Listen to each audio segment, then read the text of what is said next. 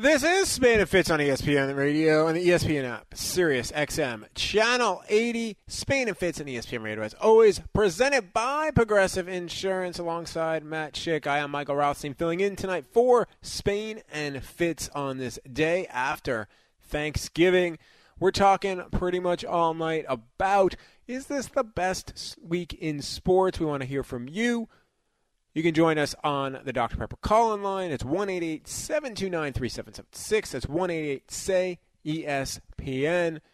And Matt, when we look at this week, of course, a large part of that is the NFL.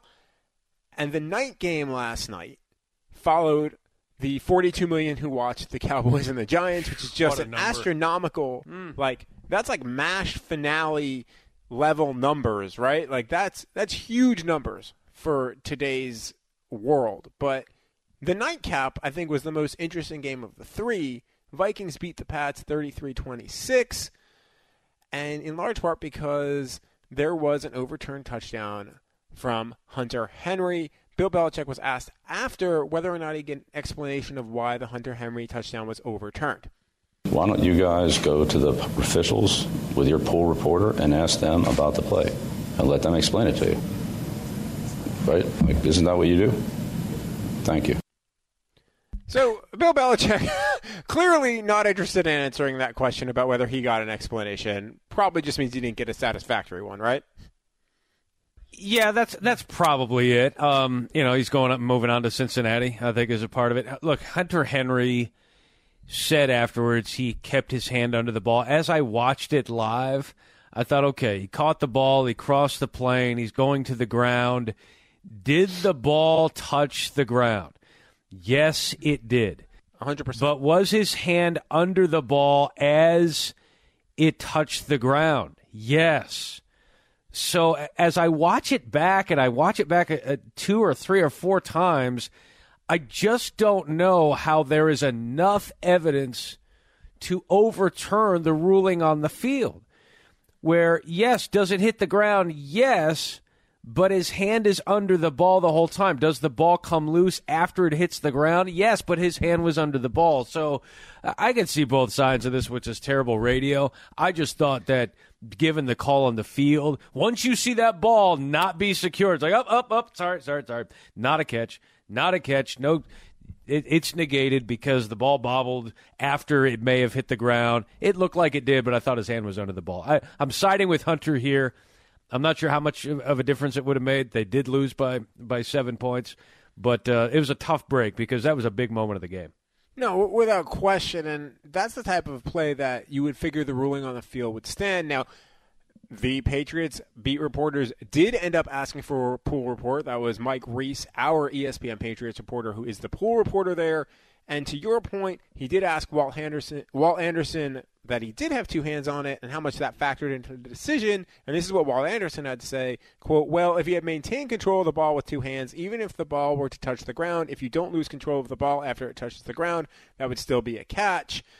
And I mean, that just kind of I, I don't even understand what he said there. Like, I still can't believe that we're talking 12 years after the Calvin Johnson play about what is a catch. Like, this is going to be, I think, through time immemorial, Matt, a conversation of what's a catch or not. It should not be this hard. Yeah, I mean the the rule changed. So Terry McAulay, NFL former NFL referee, you know, we, we need to be clear that surviving the ground hasn't been part of the nomenclature for a few years now. But he did say in this story on USA Today, he said the rule change allowed for a player who controls and gets two feet or another body part down to then complete the catch by performing an act common to the game. That didn't happen with Hunter Henry. So when the ball hit the ground, he had to maintain control. He did not. That's different from surviving the ground. He had to maintain control through the catch. He didn't. So I get it. Just one of those things that just a- as you watch it with the naked eye, you're like, yep, that's a good score. And then you watch it back slow mo, you're like, oh, yeah, I guess not. Sorry. Uh, try and kick the field goal. Yeah, I mean that's and that's what happened. Now, Kirk Cousins played pretty darn well. I think last Yeah. night. I think he shed some of the primetime Kirk Cousins can't do anything label that he has been fairly or unfairly saddled with. He talked a little bit about, moreover, this season about being able to win and win close. Yeah, I mean, I'd love to put games away earlier, but uh, this was a good football team to play tonight, and um, you know they made it hard for us. And what I think has been unique about our journey this season has just been the the team factor that we needed. You know, we needed a kickoff return tonight. We've needed you know interceptions or you know fumble recoveries, pass rush, you know run game, pass game. There's just been a lot of contributions, and for us to win, it would seem that we really do need the whole team to contribute and um, and so that's what I think has been a unique theme to this year is is we win as a team and really lean on all three phases.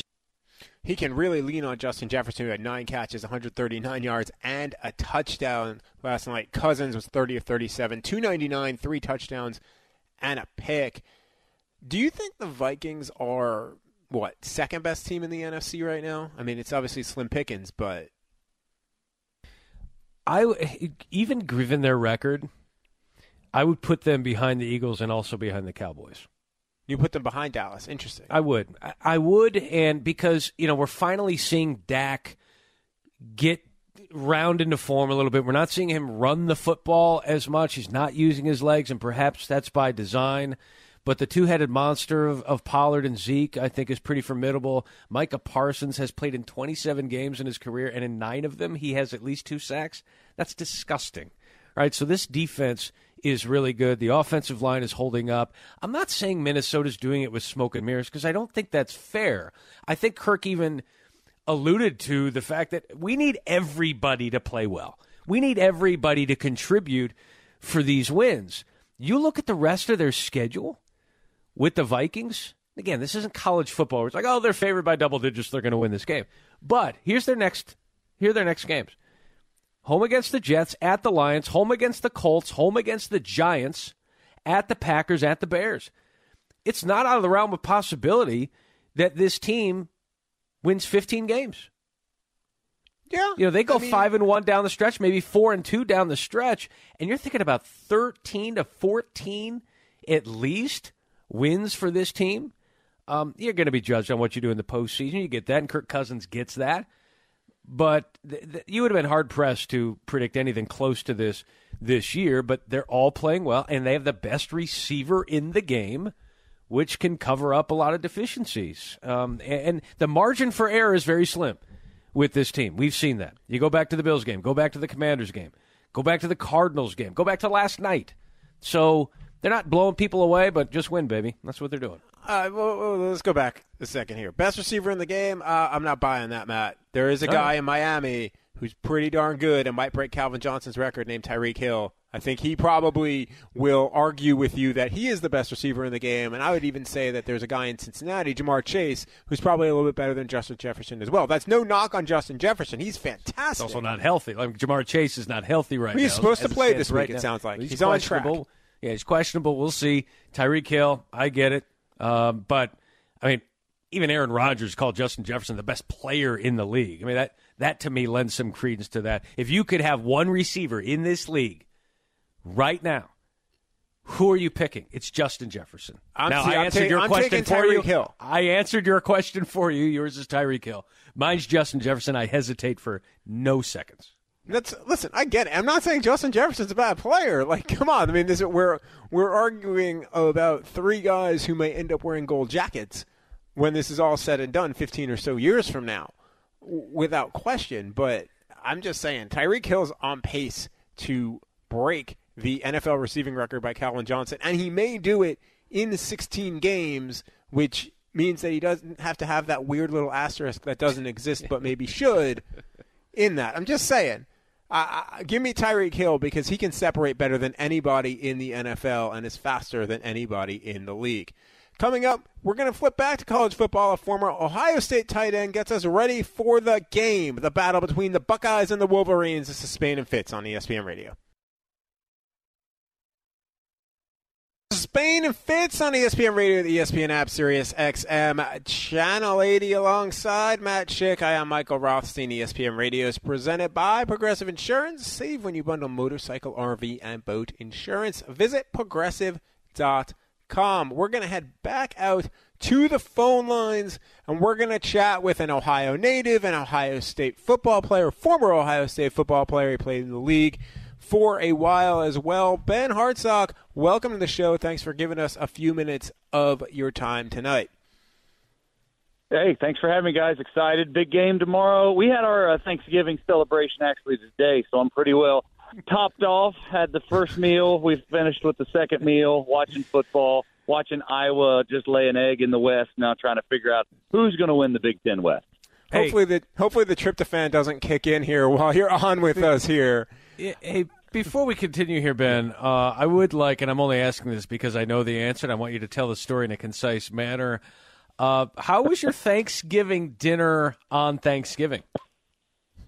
Yeah, so we had an off day on Thanksgiving. On Thanksgiving, so you don't want to ask uh, my wife or my sister or my brother-in-law who actually did the cooking. I did zero cooking on any of the uh, food items, and so it came down to what are we going to do on actual Thanksgiving for dinner? Nothing was open, and I mean nothing was open to the point the only place that we could source food for ourselves was the bowling alley. We got bowling alley pizza. Not only did we get bowling alley pizza, we got takeout bowling alley pizza. Wow. And in hindsight, it wasn't too bad. did you bowl though? That is a question. Oh. No, that, not, no, I didn't want to bowl. No, it's it, no, I didn't bowl at all. I walked in. They looked at me kind of sideways, like, "You want takeout bowling alley pizza?" They had to look for to-go boxes. Great, you're calling in a to-go order at bowling alley pizza. That's just so good. All right, oh, no, you've had your turkey on Black Friday. Uh, now let's talk some Buckeyes and Wolverines here. You think Ohio State, Michigan? What are the first images that come to mind?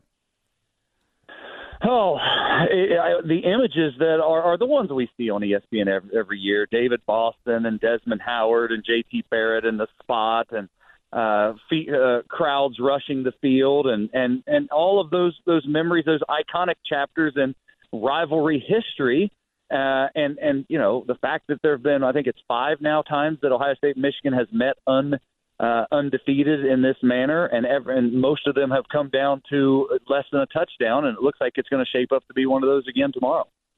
We're talking to Ben Hartsock, ESPN, ESPNU and Big Ten radio analyst on Sirius XM, and the former Ohio State and NFL tight end. And Ben, what what's it like to have this game in the shoe? Like, put me there for an Ohio State player walking out for this game at Ohio Stadium.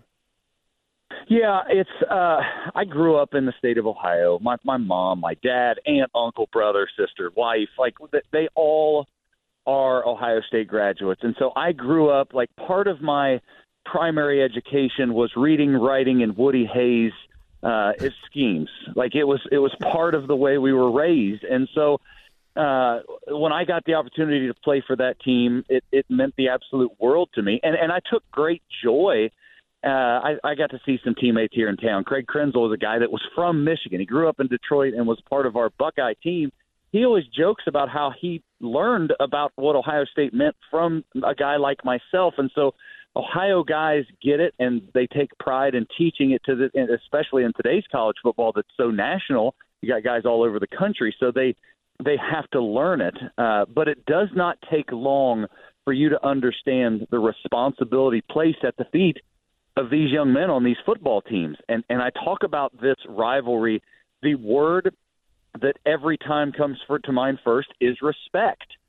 The, the rivalry is dripping with respect, and and Jon Jansen is the voice of the Michigan Wolverine radio broadcast, and and he and I through radio have gotten to be good friends, and we love to hate each other about this game, but there is tons of respect because he's a Michigan guy that grew up on that side of the border, I'm an Ohio guy that grew up on this side of the border, and it matters. And so you feel this huge responsibility in a way that I, I played hard in every college game I ever played or every NFL game, but there you find something extra for this rivalry.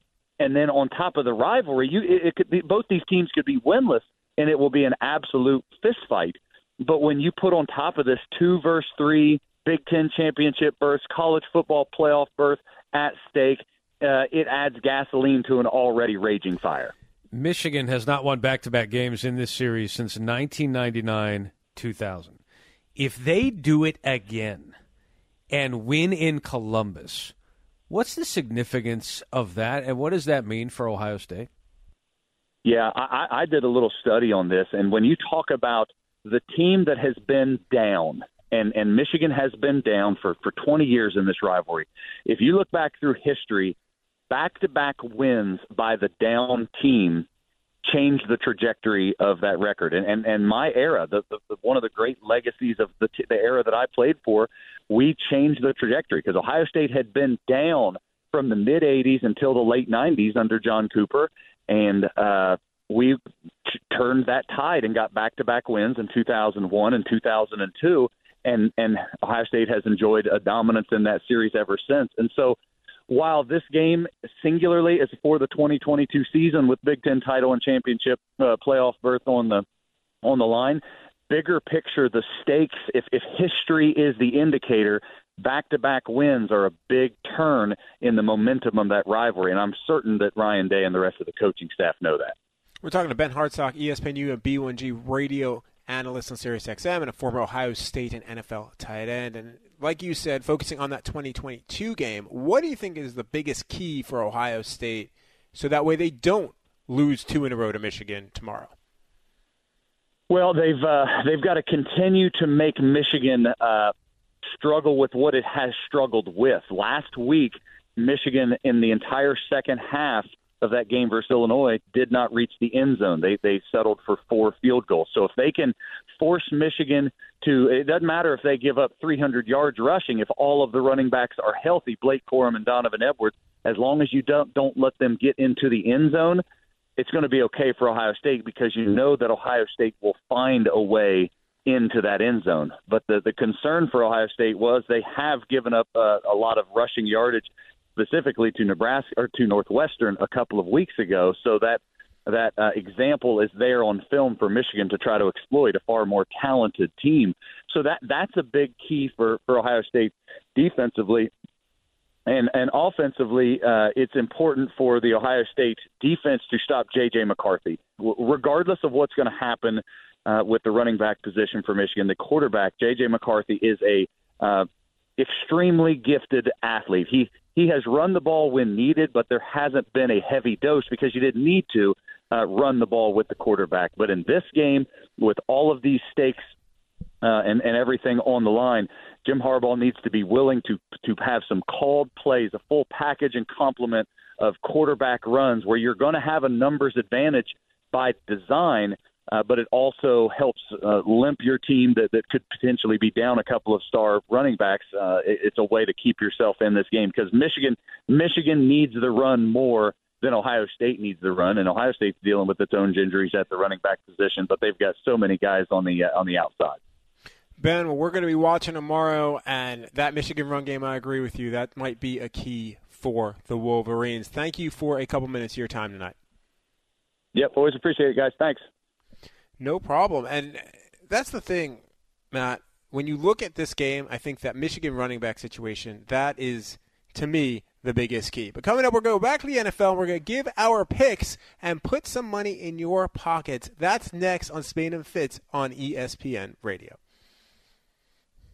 This is Spain and Fitz on ESPN Radio and ESPN app, Sirius XM Channel 80, alongside Matt Schick. I am Michael Rothstein, Spain and Fitz and ESPN Radio, as always, presented by Progressive Insurance. And don't forget to tune into a football doubleheader on Sunday as the Browns host the Bucks, followed by the Saints at 49ers. Coverage begins at noon Eastern on select ESPN radio stations. And Matt, we're going to stick with the NFL because it's time to make some picks because it's Friday and people, you know, they're curious about it. And I want to yes. start here I want to start with the game that I am most intrigued by because I think it is actually the best game of the day on Sunday. The 6 and 4 Bengals are at the 7 and 3 Tennessee Titans. The Tennessee Titans are getting 3 points, which as we know means Vegas probably thinks the Bengals are going to win potentially by 6. Matt, who do you like in this game? I like the Titans a lot in the spot. Uh, a little revenge game from last year's playoff game. And how about this? Sometimes trends don't tell you everything and you can throw them out the window. But I think here with Mike Vrabel, they are very important. Joe Fortenbaugh put this one out here. Since taking over as head coach of the Titans in 2018, Mike Vrabel has had at least 10 days of preparation for eight different regular season games. In those eight games, he's 8 and 0 straight up and 8 and 0 against the number and winning those, beating the closing point spread by an average of 17 and a half points per game. That means something. They just played on a Thursday night in the previous week. They got 10 days rest, going up against a team that is without Joe Mixon. No disrespect to Samaje Perine, but I think the Titans will be able to bottle up that run game.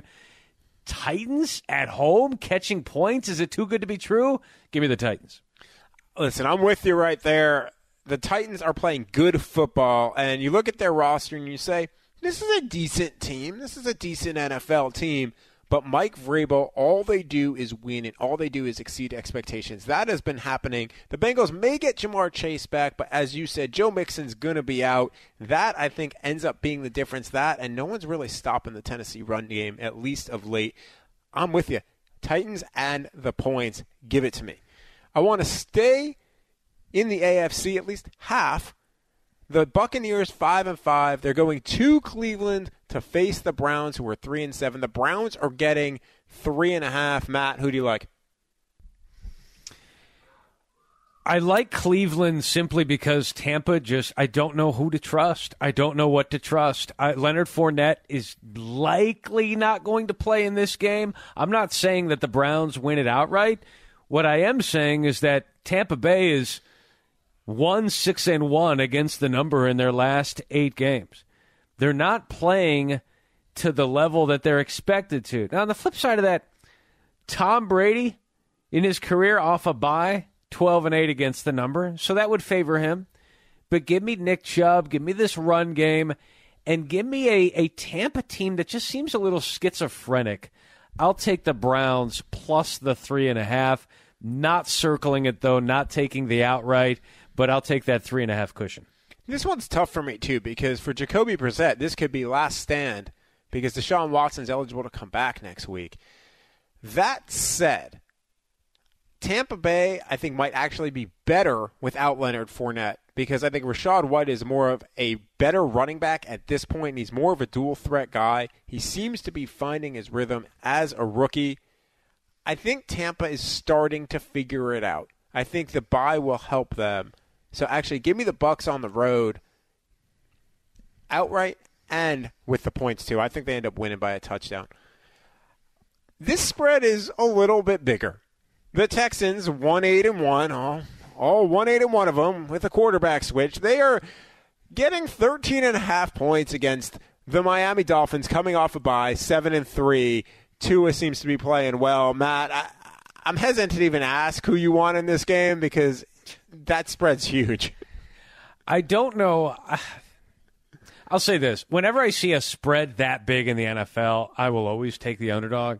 But it's hard to say to yourself, go to the window and say and say, "I'll take the Texans." Like it, it doesn't matter.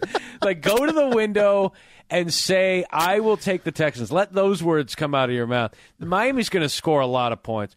It's Dameon Pierce and what? There's nothing there. There's nothing there offensively. Sure, maybe Nico uh, Collins is able to grab a ball or two. Maybe and you go down the list of a couple of guys who might be able to catch a pass, might be able to keep this close. But give me Miami and at least a two touchdown win. I'll probably regret it, but if they don't cover, I will move on with my life knowing I did not go to the window saying, give me the Texans. Well, I just figure if you're on an app doing it, you probably get the 404 if you try to to pick the Texans. I, I can't see it. They start. They made the quarterback switch away from Davis Mills. Miami's hot, and they can score points, and they can score points at any time. And their defense not that bad. I like the Dolphins here, and yeah, I, I actually feel really good about giving 13 and a half because I think that it's that big of a mismatch. The game I'm going to be at, I think, is another really intriguing game. It's a sneaky good game this weekend for playoff implications, but also between two teams that I think are overachieving. The Falcons are five and six. They are getting four and a half points at FedEx Field against the Washington Commanders, who are six and five. Matt, who do you like? Give me the trend. Give me the Commanders uh, playing well. 5 0 1 against the number in their last six games. 4 0 1 against the number with Taylor Heinicke as the starter. There's just something different about this team with him there. They love to play for him. They're 3 and 0 against the number as a favorite this season. Um, I I hesitate a little bit at the four and a half. I'd feel much more comfortable if it was two or three and a half. That four and a half gives me a little bit of hesitancy, but give me the Commanders here to keep this thing rolling and get that seventh win of the season. Yeah, I'm gonna flip that. I think Washington will win this game, but it is the four and a half Yeah. that does concern me because the Falcons have played the majority of their games this season four points or less. And that's both in wins and in losses. They've only really been blown out one time, and that was against Cincinnati. The Falcons like to run the ball, and they will run the ball no matter what. We don't know exactly whether Chase Young's going to play. Give me Washington on the money line, but give me the Falcons with the points. Just they've been playing teams close all year, and they've been pretty good against the spread. Washington as really well. stops the run. It could be really interesting to see. Um, th- th- if not for a late pick, they'd be up in, in this matchup riding a six game win streak. So there, there's a there is an opportunity there. But I'm with you. I think four and a half's a little much. This might be a three to four point game. Yeah, no, that's that's where I am sitting. I want to look at a game that you know, I think it's between two teams that are underachieving. The Chargers are five and five. They're going to Arizona, who is four and seven. Kyler Murray's going to be back, but the Cardinals at home are getting three. Matt, who do you like? It's three now. It is went all the way three down- according to our board here. Okay. I mean, this was this was as high as six, and then Murray said it, it turns out he's playing. Then it went down to four, so now it's three. Give me the Chargers all day long. I mean, they're five and zero oh against the number on the road this season. They're the only team that's undefeated against the spread on the road this season. And furthermore, have you watched the Cardinals? They quit. This team has stopped playing. When things go south, they pack it in. Cliff Kingsbury should be packing his bags. The Cardinals are done. And Kyler Murray, look, you gave him a lot of money. Not sure what kind of leader you're getting. Maybe he spent more of that time uh, polishing up his halo work than his ground than his uh, playbook. We shall see. Give me the Chargers, and I will lay the points on the road. Yeah, the Chargers to me are a no-brainer here. They're starting to get healthy. Yeah, Brandon Staley makes some questionable coaching decisions, but it's not the realm of the dysfunction junction that is Arizona right now because they are a mess. Totally. Give me the Chargers, and I'll. I mean, sure, Kyler's playing, but give me the Chargers. Give me the Chargers all day. That might be my favorite pick of the entire week, which probably means it'll be wrong, but you never know. Want to close out here the primetime game on Sunday night. The Packers four and seven, getting six and a half in Philadelphia against the nine and one Eagles. This is one that I would pass if I was able to pass, but I can't uh, because it's radio. The Aaron Rodgers factor only goes so far. Uh, th- this Eagles, de- I think, I think Rodgers will have some success here. The short passing game for Rodgers, get that ball out quick, should be fairly effective. I'm just not sure how many long sustained drives they'll be able to have if they're not getting big plays. Give me the Eagles, who are four and one against the number at home this season. I I'm hesitant because of Rodgers, but it's not the same Rodgers. Give me the Eagles. I will lay the touchdown. Listen, Aaron Rodgers said this week he has been playing in the last five weeks with a broken thumb on his throwing hand. He said it doesn't factor in that much. I do not buy that. Christian Watson's looking like he might finally be breaking out here in the end of his rookie year, but I don't think that's going to be enough. The other key factor here, Linval Joseph and Ndamukong Suh, they're going to have a full week here. They're going to be able to figure it out as two veterans. And Ndamukong Suh's faced Aaron Rodgers time after time after time and had success against him. Give me the Eagles here. I like the Eagles a lot in this matchup on Sunday night. Coming up, we close out the show by playing Good Take, Hot Take. That's next. Spain and Fitz on ESPN Radio. This is Spain and Fitz on ESPN Radio, ESPN app, Sirius XM, Channel 80. Alongside Matt Schick, I am Michael Rothstein. ESPN Radio is presented by Progressive Insurance. Save when you bundle motorcycle, RV, and boat insurance. Visit progressive.com. We're going to bring our producer, Ben Rivera, in for the last segment of the show as we played a little bit of Good Take, Hot Take. Boom! Hot take, hot take, It's time to rate the takes of the day. Are they good takes? The season is over. I mean, one game in. Or hot takes? This is why I called out and said Kirk Cousins is going to be the MVP. It's Good Take, Hot Take on Spain and Fitz. All right, y'all. So just to open up this segment here, I think we're gonna just gonna head to our very own Keyshawn, J. Will, and Max. And s- listen, J. Will, I don't know, y'all. He might have had a hot take here. Hit it. I do believe that the Giants are done. And I think all season long, they've been punching above their weight class, right? They've been living above expectations, which has been great. This season has been a success. I've been trying to be practical, practical, prac, geez, practical on radio for the past couple of weeks because everybody gets always so excited. And I'm sitting here saying, okay, well, Saquon, they're stacking the box now. So the last couple games, he's only been getting what? He had 22 yards versus Detroit, 39 yards against the Cowboys the other day. We're playing with our third, fourth string corners out here. Uh, It's just their O line is still decimated. Like it's there's a lot of issues there when you know where the offense needs to come from each and every day. And now we're going to expect Daniel Jones to be, you know, Josh Allen, and that's not who he is. So playing the Eagles twice, the Commanders twice, the Vikings. Like I just don't see them making a run at it. I don't. I mean, he stuttered a lot there, but once he got it out, I think. I, mean, I was about to say spit, spit, spit, spit it out, but um, Matt, good take, hot take. I think it's a hot take for now. I think it's a hot take.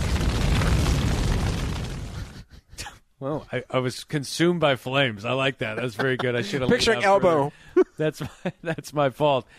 Uh, look, expanded playoff. Seven teams get in.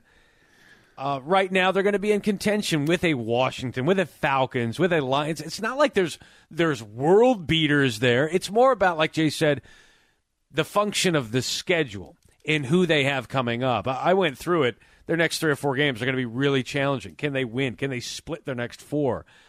Uh, Probably not. But you think Washington is going to win, you know, four of the next five? Like, I- I think they'll be in it toward the end. I think with a couple weeks left, they'll be in it. I call it a hot take. They got Washington coming up. They're going to be competing with them. I actually think it's a good take. Hmm. Hey, good. And Play that again. Hold on. That was too quiet. Play yeah, that, I was, again. I was wanna hear waiting. I was paused. He good. All right. Well, thank you. I am good. But here's the reason why I think it's a good take. They play the Commanders twice. Right. If the Commanders sweep them, the Commanders have the tiebreak, and they've jumped ahead of them in the standings. Seattle also has the tiebreak on them. That to me is concerning because I think it's going to be a jumbled mess for six and seven. And if you don't hold the tie breaks, the majority of them, that's a real big problem. So for me, right now, I think it's a good take. All right, I don't really want to bring this one up. You know, I don't like to bring in my fandom to work, but I'm a Patriots fan. But so we're gonna hit up two-time Super Bowl champ Brandon Jacobs. He was on Keyshawn J. Will and Max, and he had this to say about the Jets benching um, Wilson. I don't know if I go as far as benching the guy for real. I mean, I think that's a little bit. Uh, I think that's a little bit out of line. I think that's a little bit too far. Just think outside of a conversation, you know, there's not really too much you can do or should do in this situation. You you know, you got a team that's playing pretty well, uh, offense and defense. You know, throughout you know from like over the last two weeks, and uh, I don't think you make the decision to go ahead and and, and, and bench your quarterback because of uh, no answer. Uh, so I think that's a little bit too far. I think that's a little bit of a harsh punishment. So he was very clearly talking about Zach Wilson. Zach Wilson's his name. Michael, good take, hot take. Uh, I think that is a Elmo fire level hot take. I avoided the flames there, unlike my partner Matt. And here's why it's a hot take. Zach Wilson's been playing very, very badly. He has caused potential problems in that locker room, not only with his play, but also with how he handled last week's postgame. You are in playoff contention, surprisingly, if you are Robert Saleh and the New York Jets. Your first thing is not for Zach Wilson and not for his future. It is for that locker room and for a team that is buying into and believing you. And if they have questions, you make that change. Now, my thing is why go to Mike White instead of Joe Flacco? It's a little bit more established, but that's a different conversation. Agreed. I believe it's a uh, it's a hot take. I'll stand by the, for the Flames. Okay, the Embers are gone. uh, his QBR is 25th in the NFL. That's not good. He's had one good game this season metrically uh, when it comes to passing the football at an effective rate. That was against Buffalo. Outside of that, he hasn't been setting the world on fire. Uh, with apologies to the hot take, and I think this is like a this is like a, a goalie who's given up a bunch of goals, and you just need to let him sit. Just let him sit, take some mental reps. I don't think he's done for the year. I just think he needed a timeout, and he's a young looking kid. He needed a timeout. Uh, go sit in timeout for a week. You've been a you you uh, violated the cardinal rule of not taking any responsibility for your performance as a quarterback, and um, and you've been playing poorly.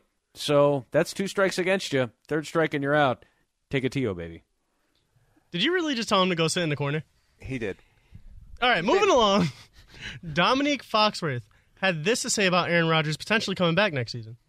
I think that Aaron's going to be back. I, I, think that he's being honest as he's been all season with Pat McAfee. I think we're not accustomed to hearing it, but no quarterback is football all their life, all the time. Aaron Rodgers may be on the kind of far end of that distribution where he wants to get away a little more than most quarterbacks, but he's been the same his whole career, and he's coming off of back-to-back MVP seasons. I think we're reaching if we're trying to make this feel like the end of anything for Aaron or the end of anything for the Packers. They still have a pretty strong roster, and this season season for sure is over, but I think that they have a chance next year bringing back a bunch of these players if they can address their issues on defense and if Aaron Rodgers can play at a high level.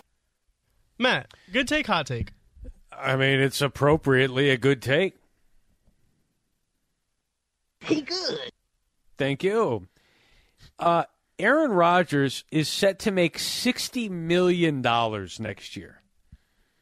Like, why are we even having this conversation? Of course he's coming back. Like, he signed that deal for a reason. He wanted to be one of the highest paid players in the league, and he is. And he's not going to sit and leave 60 mil on the table, and he's not going to want to go out this way. So, absolutely. He's got too much pride to check out now. He's coming back next year. It's a good take. I agree. It's a good take. He good. And here's why Aaron Rodgers is not going to go out like this. Like he's I, he's got too much pride and he is too competitive to go out on a bad season. I just cannot see that happening at all. Ben, thanks so much for popping in here, and thank you so much for this show. Spain and Fitz comes to a close, but stick with us for Freddie and Fitzsimmons next. Spain and Fitz on ESPN Radio.